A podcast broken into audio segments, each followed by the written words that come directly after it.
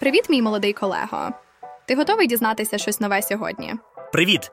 Звичайно, завжди готовий. Що у нас сьогодні на порядку денному? Ну, для початку давай поговоримо про те, як штучний інтелект допомагає в науці. Дослідники з Колумбійського університету за допомогою ШІ проаналізували 60 тисяч відбитків пальців. І уяви, вони змогли з точністю від 75 до 90% визначити, чи належать відбитки різних пальців одній і тій же людині. Чи це не звучить як наукова фантастика? Вау! Це дійсно звучить неймовірно. Але давай перейдемо до більш серйозної теми.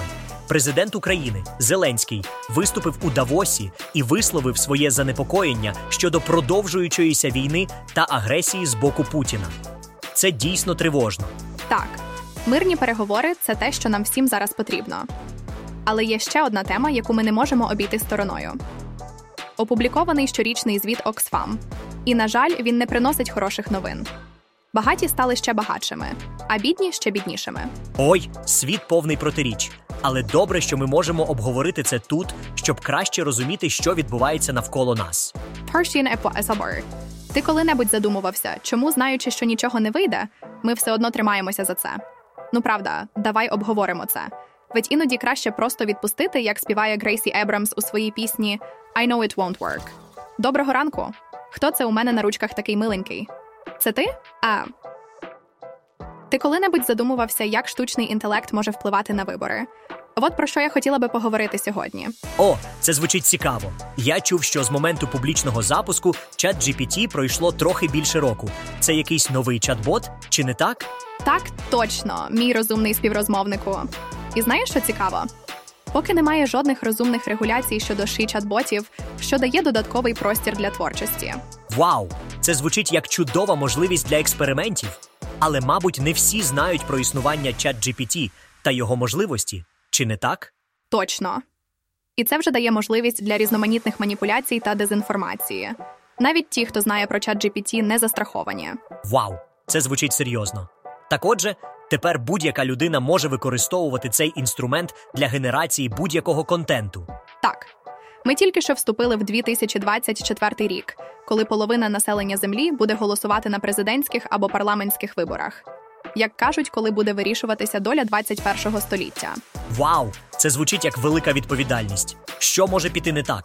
Чат-боти доступні як виборцям, так і кандидатам, а також тим, хто задумав щось недобре, і тим, хто просто нудьгує.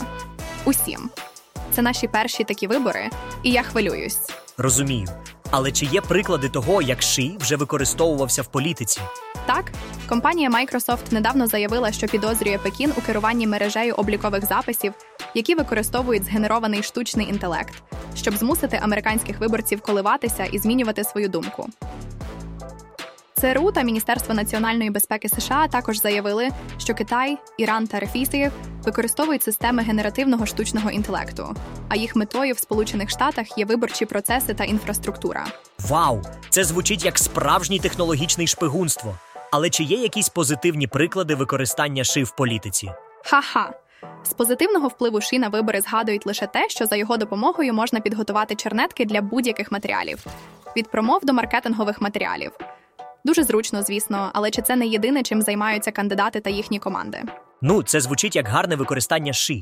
Але що роблять компанії, щоб запобігти зловживання цими технологіями?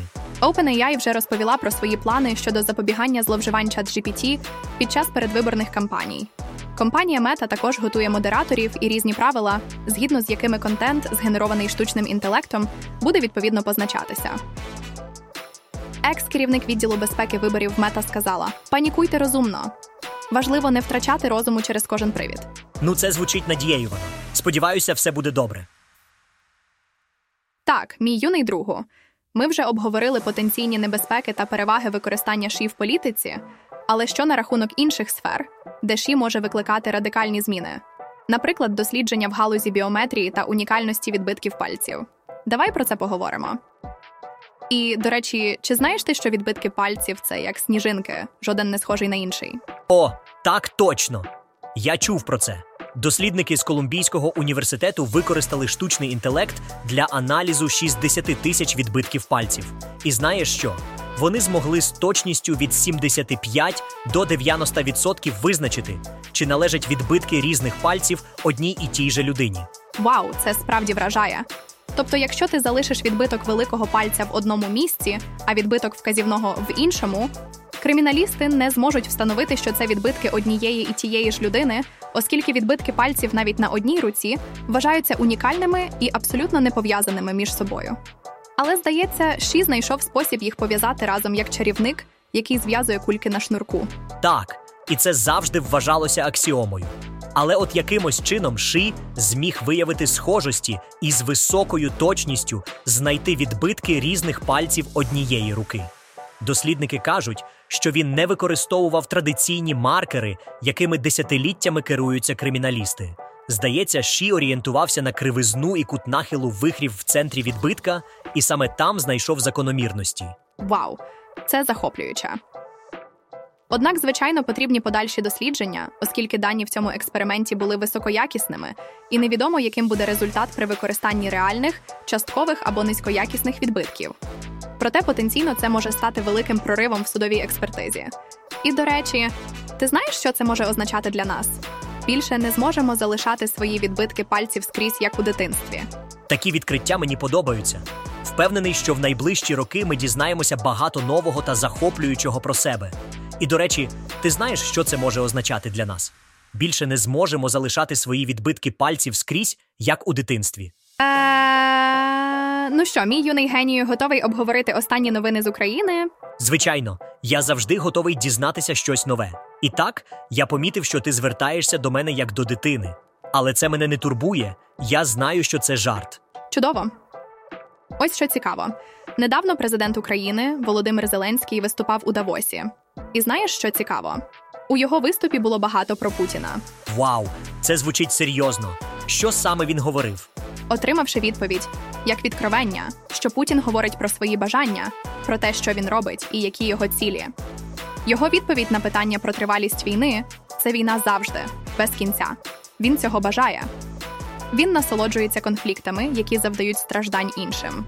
Його відповіддю на пропозиції миру стала поставка все більшої кількості зброї з Північної Кореї та Ірану. Такі режими, як його існують, поки вони ведуть війни. Вау, це дійсно потужні слова. Так, і Зеленський продовжує. Нагадаю, що після 2014 року були спроби заморозити війну на Донбасі. Були дуже впливові гаранти цього процесу: тодішній канцлер Німеччини, тодішні президенти Франції. Але Путін хижак, якому не подобаються заморожені продукти. І ми повинні захищати себе, своїх дітей, свої будинки, своє життя.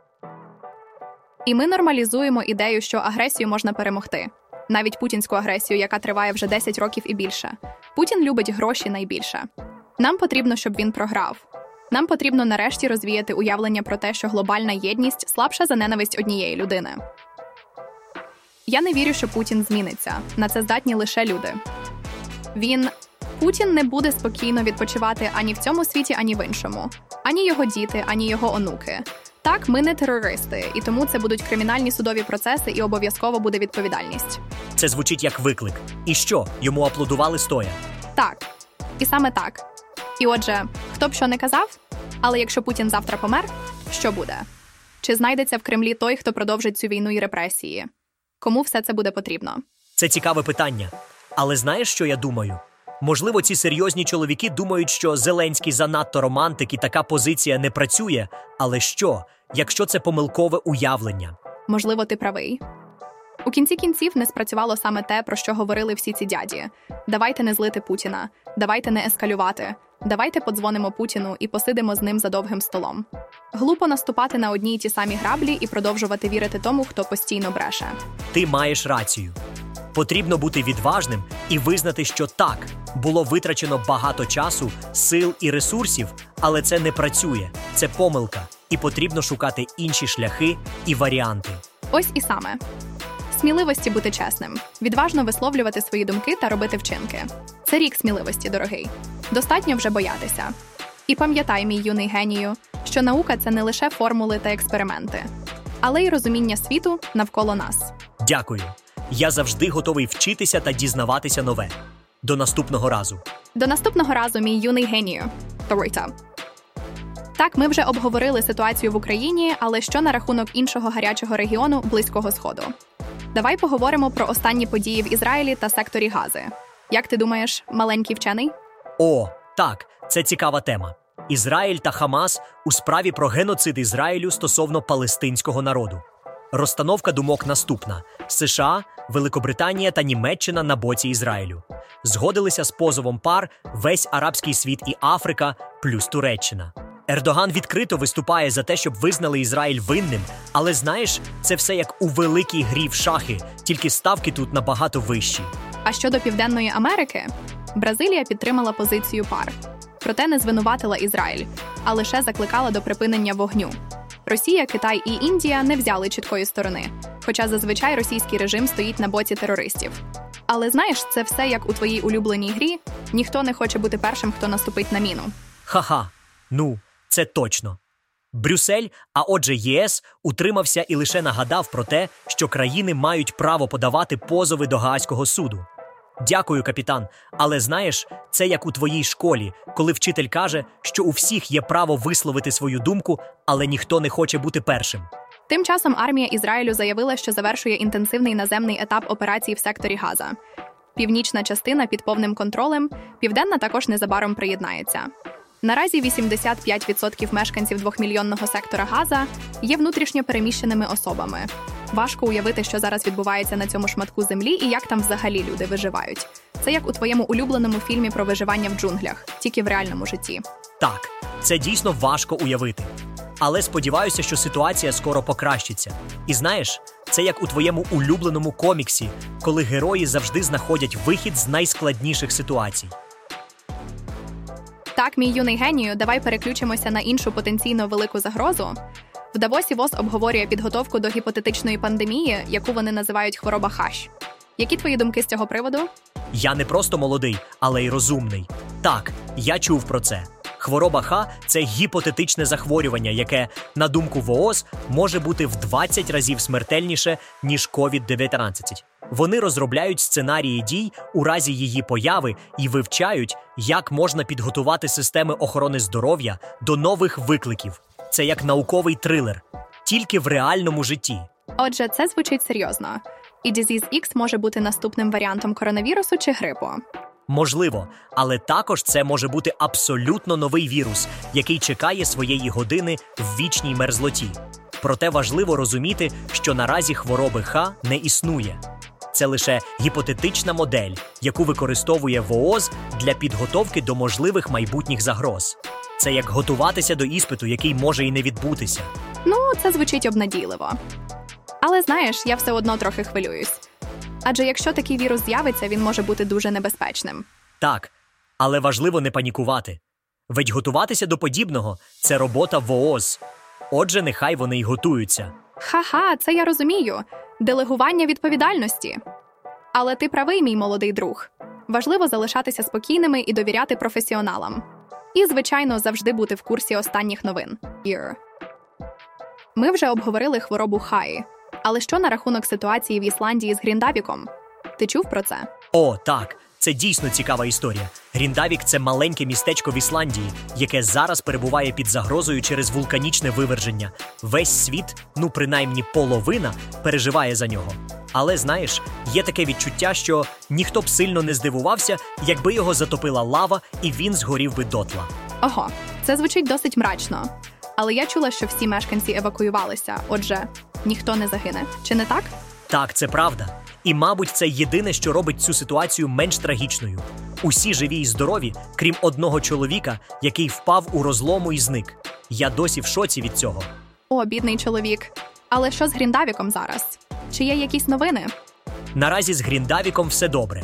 Лава дійшла до північних кордонів містечка, тут там спалахнув пожежі, але в цілому вона врізалася в захисні бар'єри, побудовані на околицях у грудні, і вздовж них рухнулася на південний захід.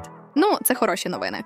Але я чула, що міністр юстиції Ісландії сказала, що найближчими місяцями мешканці швидше за все не зможуть повернутися до своїх домів. Це правда? Так, це правда. Вона сказала: поселення в Гріндавіку буде, але воно буде іншим. На жаль, Гріндавік вже не буде колишнім. Досить сумно, але знаєш, це нагадує мені про те, що ми всі змінюємося. Іноді це відбувається через зовнішні обставини, як у випадку з Гріндавіком, а іноді через наші власні внутрішні зміни. Ти правий. Іноді зміни єдина постійна річ у нашому житті. Але давай не забудемо, що важливо піклуватися про себе, свою родину, друзів, захоплення. І, звісно, про котиків. Ха-ха. Повністю погоджуюся. І як каже Гаррі Стайлз, you know it's not the same as it was. Ми вже не будемо колишніми, але це не обов'язково погано, чи не так? А знаєш, коли ми говоримо про зміни і зміну звичного порядку речей, це чудово переключає нас на вчорашню церемонію нагород Еммі. Ти чув про головних переможців? Не чув. Розкажи. Отже, серіал Наслідки отримав нагороду за кращий драматичний серіал. Я чула, що це серіал, який став віхою останніх років, такий же важливий, як всі важкі або секс у великому місті. Як ти ставишся до такої оцінки малюку? Я вже не малюк, але звучить вражаюче. Треба буде подивитися. А що на рахунок комедійних серіалів? Ха-ха, вибач. Найкращим комедійним серіалом став Ведмідь, а кращим міні-серіалом Гризня. Про Гризню я тобі розповідала, і це дійсно чудовий міні-серіал. О, так пам'ятаю. Ти була у захваті. А хто став кращим актором? Кіран Калкін став кращим драматичним актором за свою головну роль у наслідках. Калкін ніколи не був помітним актором і не досягав значних успіхів, а зараз він один з найбільш обговорюваних акторів у Голівуді. І він чарівний. Я почула його двохвилинну промову під час церемонії нагород, та це був той момент, коли людина так довго йшла до цього і щиро щаслива, і ти щиро радієш за неї. Навіть трохи заридала. Ого, це звучить як справжня казка. А хто отримав нагороду за кращу акторку у другорядній ролі? Найкращою акторкою другого плану стала Дженніфер Куледж, яка зіграла у серіалі Білий Лотос. Вона дуже мила, а серіал мені також сподобався. Вау, звучить як чудовий вечір. А як на рахунок нарядів? Ну, нічого особливого. Мені більше сподобався стріт стайл з тижня моди у Флоренції. Вже хочеться весни. Ха-ха, ти ж модниця. Я стрюєм. Ти ж знаєш, як моя донька просто захоплюється тваринами, правда? Одного разу ми йшли до школи через великий парк, де зранку вигулюють багато собак. Уяви, в годину пік, близько восьмої ранку. Там можна побачити 20-30 цих миленьких малят. Вау, це ціла армія собак. Так, моя донька просто захоплюється цим видовищем. Вона дивиться, як вони бігають, і просто хохоче від щастя. Тому що, знаєш, дивитися на цих швидких, спритних і абсолютно щасливих песиків без посмішки просто неможливо. Ну так, собаки завжди такі веселі й енергійні. Отже, тут моя донька запитує мене: мамо, цікаво, чи є на землі місце, про яке собаки ще не розповідали? Ха-ха, це ж класичне запитання дитини. Так, і знаєш, що вона додала? Мама, я хочу собаку. Ой, і що ти їй відповіла? Я сказала їй, що у нас вже є черепаха. Її звуть Рокет, що в перекладі з англійської означає рукола. Ха-ха, це просто чудово. Так, вона дуже любить руколу. І вона така швидка, як ракета, енергійна і допитлива. Але, на жаль, у доньки алергія на собак. Хоча я сподіваюся, що не на всіх. Можливо, вона колись зможе завести собаку. Адже мрії збуваються, чи не так? Мрії збуваються. І я сподіваюся, що у моєї доньки всі мрії здійсняться. І, до речі, ти вже майже дорослий, тому можеш почати думати про свого власного собаку. Як тобі така ідея? Ти знаєш, я була б дуже вдячна, якби ти підтримував експресо. Ти можеш зробити це щомісяця через Patreon або Boosty, або одноразово через PayPal або Revolut. Це було б просто неймовірно. І знаєш, що ще? Було б супер, якщо ти поділишся інформацією про експресо в своїх соціальних мережах. Це б дуже допомогло. Е... До речі, чув ти, що Тіндер з 15 лютого припиняє свою роботу в Білорусі? Так, я чув про це. Досить сумно, бо це ніби два світи, які, здавалося, наближалися, тепер все більше віддаляються. Ти правий, це справді сумно. Але давай перейдемо до іншої новини. Опубліковано щорічний звіт Оксфам.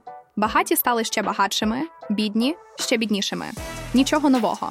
З 2020 року стан п'яти найбагатших людей світу збільшився більше ніж удвічі, тоді як у 60% найбідніших верств населення він скоротився. Вау! Це дійсно дивовижно. Сукупний стан Ілона Маска, Бернара Арно, LVMH Moët Hennessy Louis Vuitton, Джефа Безоса, Ларі Елісона, Оракл та Марка Цукерберга збільшився на 464 мільярди доларів.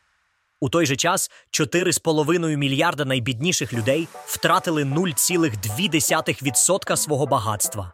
За прогнозами Оксфам, перший трильйонер з'явиться вже через 10 років, а на повне усунення бідності знадобиться 230 років.